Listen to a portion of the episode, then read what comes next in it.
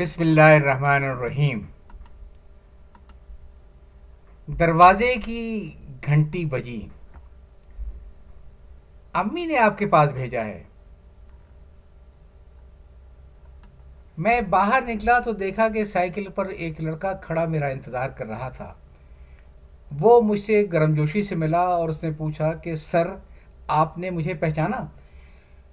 میں واقعی اسے نہیں پہچان سکا تھا۔ وہ عمر کے اس حصے میں تھا جب لڑکوں کی شکل بھی اچانک تبدیل ہو جاتی ہے۔ ان کے قد بھی کھنچ کر لمبے ہو جاتے ہیں۔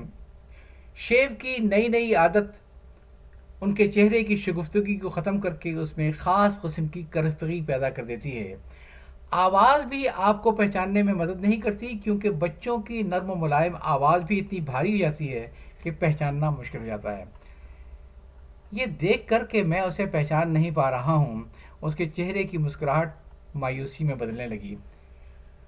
اس نے کہا، سر، آپ کو یاد نہیں، آپ سن انیس سو ستانوے میں ہمارے اسکول فلانے گوٹ آیا کرتے تھے بچوں کو ٹائپنگ ٹوٹر سکھانے کے لیے۔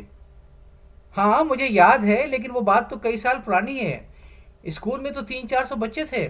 ہر بچہ تھوڑی مجھے یاد رہے گا۔ وہ کہنے لگا، سر، آپ شاید بھول رہے ہیں، میں آپ کو اپنے گھر بھی لے گیا تھا اور اپنی امی سے آپ کی ملاقات کروائی تھی۔ مگر کیوں؟ میں نے حیرت سے پوچھا۔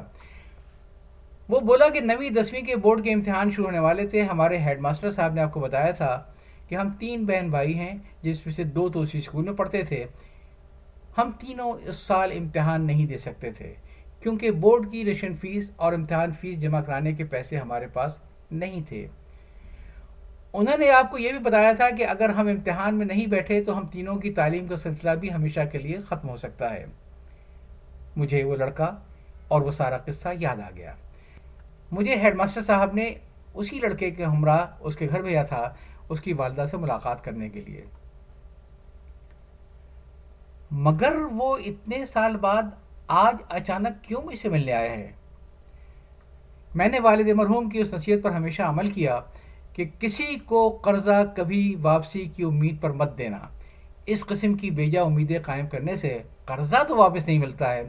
البتہ یہ خام خواہ کی ٹینشن پالنے سے آدمی کئی مختلف قسم کی بیماریوں کا شکار ہو سکتا ہے۔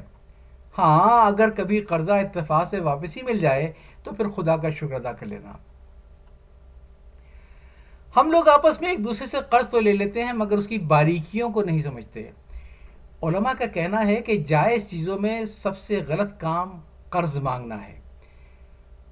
بڑی سختی سے تاکید کی گئی ہے کہ مقروض کا قرض جب تک نہ اتر جائے، اسے اشد ضروری اخراجات کے علاوہ کسی قسم کا اور کوئی خرچہ نہیں کرنا چاہیے۔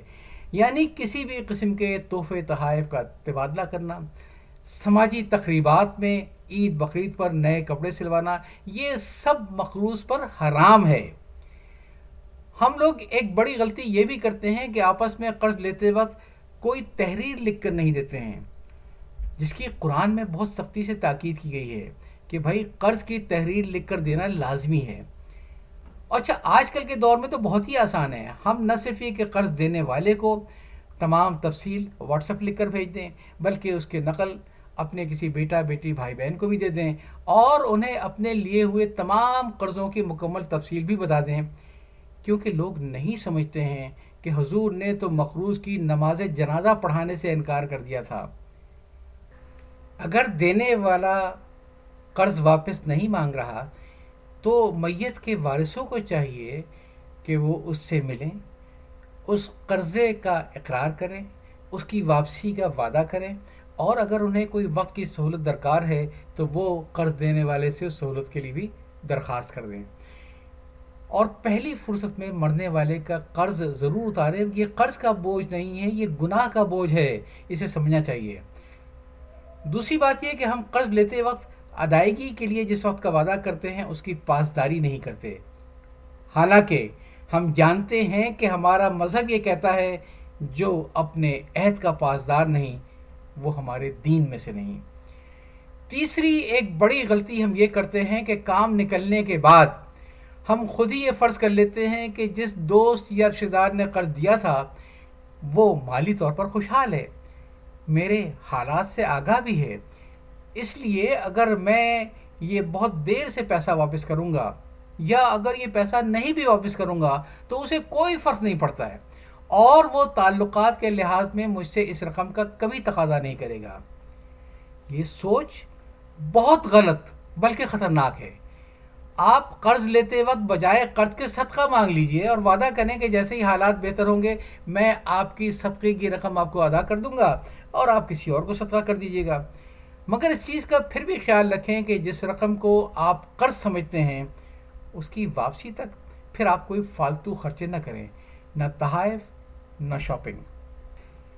میں سائیکل پر کھڑے اس لڑکے کو دیکھ کر یہ سوچ رہا تھا کہ یوں ہی تو نہیں آیا ہے کئی سال بعد میرے پاس۔ اب کتنی رقم کا مطالبہ کرے گا۔ میں اسے کیسے ٹالوں گا؟ وہ لڑکا بولا، امی نے مجھے آپ کے پاس بھیجا ہے۔ اللہ کا شکر ہے ہمارے حالات اب اچھے ہو گئے ہیں۔ بڑے بھائی نے اسٹیٹ ایجنسی کا کام شروع کر دیا ہے۔ باجی ایک گارمنٹ فیکٹری میں کام کرتی ہیں اور ان کی ترقی ہو گئی ہے، وہ سپروائزر ہو گئی ہیں۔ پھر اس لڑکے نے اپنی جیب میں ہاتھ ڈال کر مٹھی بھر کر روپے نکالے، وہ رقم میرے ہاتھ میں رکھی اور بولا یہ پیسے امی نے دیے تھے کہ اسکول والوں سے جا کر انصاری صاحب کے گھر کا پتہ معلوم کرو اور جا کر ان کا شکریہ ادا کرو اور ان کا یہ قرضہ انہیں واپس کر کے آؤ۔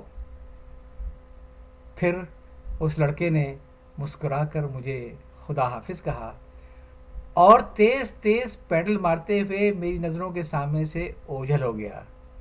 اجازت چاہتا ہوں۔ اللہ حافظ۔